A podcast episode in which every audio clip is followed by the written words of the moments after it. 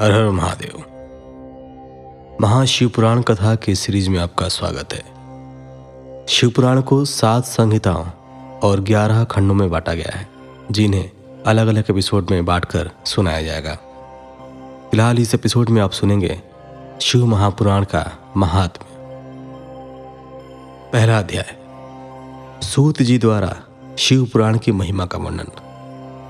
श्री शौनक जी ने पूछा, महाज्ञानी सूत जी आप संपूर्ण सिद्धांतों के ज्ञाता हैं। कृपया मुझसे पुराणों के सार का वर्णन करें। ज्ञान और वैराग्य सहित भक्ति से प्राप्त विवेक की वृद्धि कैसे होती है? तथा साधु पुरुष कैसे अपने काम, क्रोध आदि विकारों का निवारण करते हैं? इस कलयुग में सभी जीव आसुरी स्वभाव के हो गए हैं। अतः कृपा करके मुझे ऐसा साधन बताइए, जो कल्याणकारी एवं मंगलकारी हो तथा पवित्रता लिए हो। प्रभु वह ऐसा साधन हो जिससे मनुष्य की शुद्धि हो जाए और उस निर्मल हृदय वाले पुरुष को सदैव के लिए शिव की प्राप्ति हो जाए। श्री सूत जी ने उत्तर दिया, सौनक जी, आप धन्य हैं, क्योंकि आपके मन में पुराण कथा को सुनने के लिए अपार प्रेम व लालसा है। इसलिए मैं तुम्हें परम उत्तम शास्त्र की कथा सुनाता हूँ। वत्स, संपूर्ण सिद्धांत से संपन्न, भक्ति को बढ़ाने वाला तथा शिव जी को संतुष्ट करने वाला अमृत के समान दिव्य शास्त्र है शिव पुराण। इसका पूर्व काल में शिव जी ने ही प्रवचन किया था। गुरुदेव व्यास ने सनत कुमार मुनि का उपदेश पाकर आदरपूर्वक इस पुराण की रचना की है। यह पुराण कलयुग में मनुष्यों के हित का परम साधन है। शिव पुराण परम उत्तम शास्त्र है। इस पृथ्वी लोक में सभी मनुष्यों को भगवान शिव के विशाल स्वरूप को समझना चाहिए। इसे पढ़ना एवं सुनना सर्व साधन है। यह मनोवांछित फलों को देने वाला है।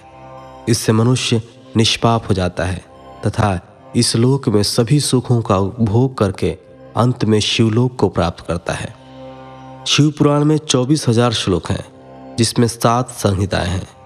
शिव पुराण परब्रह्म परमात्मा के समान गति प्रदान करने वाला है। मनुष्य को पूरी भक्ति एवं संयम पूर्वक इसे सुनना चाहिए। जो मनुष्य प्रेम पूर्वक नित्य इसको बाँचता है या इसका पाठ करता है, वह निसंदेह पुण्यात्मा है। भगवान शिव उस विद्वान पुरुष पर प्रसन्न होकर उससे अपना धाम प्रदान करते हैं। प्रतिदिन आदरपूर्वक शिव पुराण का पूजन करने वाले मनुष्य संसार में संपूर्ण भोगों को भोग कर भगवान शिव के पद को प्राप्त करते हैं। वे सदा सुखी रहते हैं।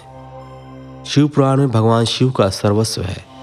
इस लोक और परलोक में सुख की प्राप्ति के लिए आदरपूर्वक इसका सेवन करना चाहिए। यह निर्मल शिव पुराण धर्म, अर्थ, काम और मोक्ष रूप चारों पुरुषार्थों को देने वाला है। अतः सदा प्रेम पूर्वक इससे सुनना एवं पढ़ना चाहिए। इस प्रकार पहला अध्याय समाप्त हुआ। शिवपुराण महात्म्य का दूसरा अध्याय। देवराज को शिवलोक की प्राप्ति और चंचुला का संसार से वैराग्य। श्री सौनक जी ने पूछा, आप धन्य हैं सूत जी आप परमार्थ तत्व के ज्ञाता हैं। आपने हम पर कृपा करके हमें यह अद्भुत और दिव्य कथा सुनाई है। भूतल पर इस कथा के समान कल्याण का और कोई साधन नहीं है। आपकी कृपा से यह बात हमने समझ ली है। सूत जी, इस कथा के दौरान कौन से पापी शुद्ध होते हैं? उन्हें कृपा पूर्वक बताकर इस जगत को कृतार्थ कीजिए। सूत जी बोले, मुने, जो मनुष्य पाप दुराचार तथा काम, क्रोध, मद, लोभ में निरंतर डूबे रहते हैं। वे भी शिव पुराण पढ़ने अथवा सुनने से शुद्ध हो जाते हैं तथा उनके पापों का पूर्णतया नाश हो जाता है।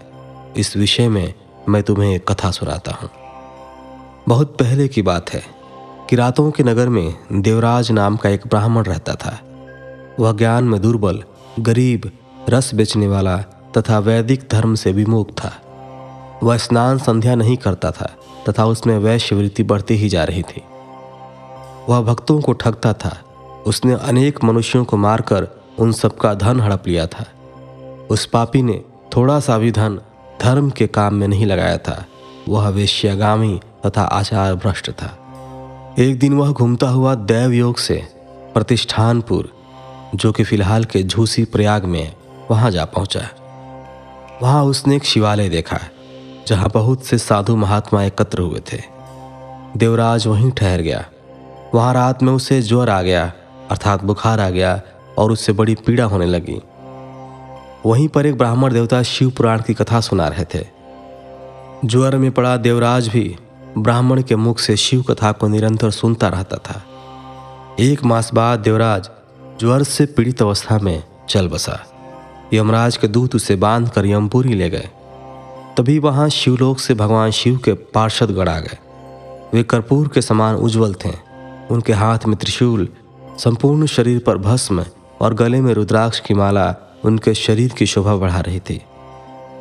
उन्होंने यमराज के दूतों को मार पीट कर देवराज को यमदूतों के चंगुल से छुड़ा लिया और वे उसे अपने अद्भुत विमान में बिठाकर जब कैलाश पर्वत पर ले जाने लगे तो यमपुरी में कोलाहल मच गया, जिसे सुनकर यमराज अपने भवन से बाहर आए। साक्षात रुद्रों के समान प्रतीत होने वाले इन दूतों का धर्मराज ने विधि पूर्वक पूजन कर ज्ञान दृष्टि से सारा मामला जान लिया। उन्होंने भय के कारण भगवान शिव के दूतों से कोई बात नहीं पूछी।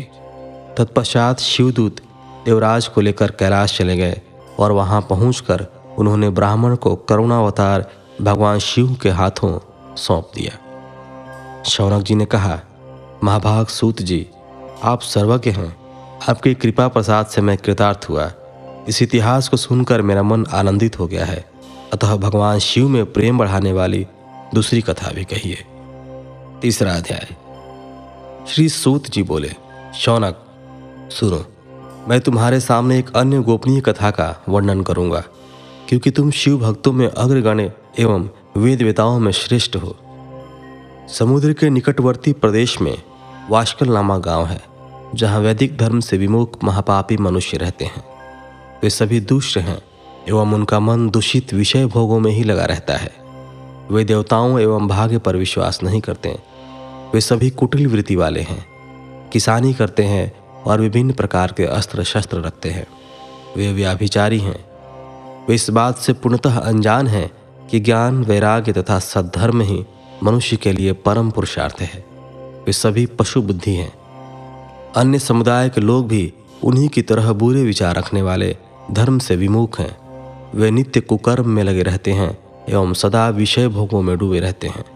वहाँ की स्त्रियाँ भी बुरे स्वभाव के स्वेच्छाचारिणी, पाप में डूबी, कुटिल सोच वाले और व्याभिचारिणी हैं।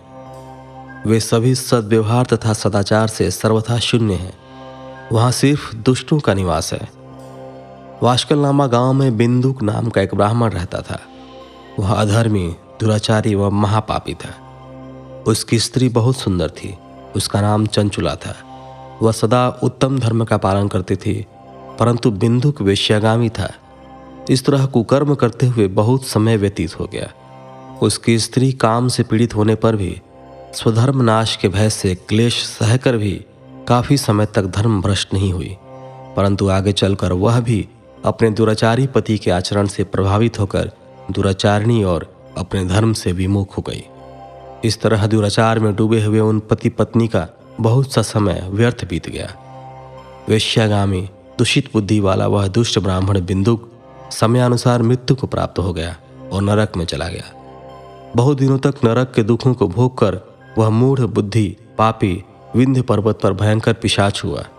इधर उस दुराचारी बिंदुक के मर जाने पर वह चंचुला नामक स्त्री बहुत समय तक पुत्रों के साथ अपने घर में रहती रही। पति की मृत्यु के बाद वह भी अपने धर्म से गिरकर पर पुरुषों का संग करने लगे थे। सतियाँ विपत्ति में भी अपने धर्म का पालन करना नहीं छोड़ती। यही तो तप है। तप कठिन तो होता है, लेकिन इसका फल मीठा होता है। विषयी इस सत्य को नहीं जानता, इसलिए वह विषयों के विष फल का स्वाद लेते हुए भोग करता है। एक दिन दैव योग से किसी पुण्य पर्व के आने पर वह अपने भाई बंधुओं के साथ गोकर्ण क्षेत्र में गई। उसने तीर्थ के जल में स्नान किया एवं बंधुजनों के साथ यत्र तत्र घूमने लगी। घूमते घूमते वह एक देव मंदिर में गई। वहाँ उसने एक ब्राह्मण के मुख से भगवान शिव की परम पवित्र एवं मंगलकारी कथा सुनी। कथावाचक ब्राह्मण कह रहे थे, जो स्त्रियाँ व्यभिचार करती हैं, वे मरने के बाद जब यमलोक जाती हैं तो यमराज के दूत उन्हें तरह तरह से यंत्रणा देते हैं। वे उसके कामांगों को तप्त लौह दंडों से दागते हैं। तप्त लौह के पुरुष से उसका संसर्ग कराते हैं। ये सारे दंड इतनी वेदना देने वाले होते हैं कि जीव पुकार पुकार कर कहता है कि अब वह ऐसा नहीं करेगा। लेकिन यमदूत उसे छोड़ते नहीं। कर्मों का फल तो सभी को भोगना पड़ता है।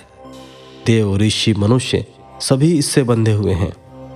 ब्राह्मण के मुख से यह वैराग्य बढ़ाने वाली कथा सुनकर चंचुला भय से व्याकुल हो गई। कथा समाप्त होने पर सभी लोग वहाँ से चले गए। तब कथा बाँचने वाले ब्राह्मण देवता से चंचुला ने कहा, हे ब्राह्मण, धर्म को न जानने के कारण मेरे द्वारा बहुत दुराचार हुआ है। स्वामी, मेरे ऊपर कृपा कर मेरा उद्धार कीजिए। आपके प्रवचन को सुनकर मुझे इस संसार से वैराग्य हो गया है। मुझ मूढ़ चित्त वाली पापनी को धिक्कार है। मैं निंदा के योग्य हूँ। मैं बुरे विषयों में फंसकर अपने धर्म से विमुख हो गई थी। कौन मुझ जैसी कुमार्ग में मन लगाने वाली पापनी का साथ देगा? जब यमदूत मेरे गले में फंदा डालकर मुझे बाँध कर ले जाएँगे और नरक में मेरे शरीर के टुकड़े करेंगे, तब मैं कैसे उन महायातनाओं को सहन कर पाऊँगी? मैं सब प्रकार से नष्ट हो गई हूँ, क्योंकि अभी तक मैं हर तरह से पाप में डूबी रही हूँ। हे ब्राह्मण, आप मेरे गुरु हैं, आप ही मेरे माता पिता हैं, मैं आपकी शरण में आई हूँ। मुझ अबला का अब आप ही उद्धार कीजिए। सूत जी कहते हैं, शौनक, इस प्रकार विलाप करती हुई चंचुला ब्राह्मण देवता के चरणों में गिर पड़ी, तब ब्राह्मण ने उसे कृपापूर्वक उठाया। इस प्रकार तीसरा अध्याय समाप्त हुआ। अभी तक के तीन अध्यायों में जो आपने सुना, उन सभी बातों का कम शब्दों में अगर सारांश बताया जाए तो इसका अर्थ यह है कि महाज्ञानी सूत जी, शौनक जी को शिव पुराण की महात्म्य बताते हुए यह समझाना चाहते हैं कि व्याभिचार करने वाले, दुराचार करने वाले पुरुष या स्त्री नरक लोक को जाते हैं, तथा जो लोग शिव की भक्ति करते हैं, जो लोग शिव पुराण का श्रवण करते हैं, उनका इन पापों से मुक्ति हो जाती है। वे सभी प्रकार के बंधनों से मुक्त होते हैं।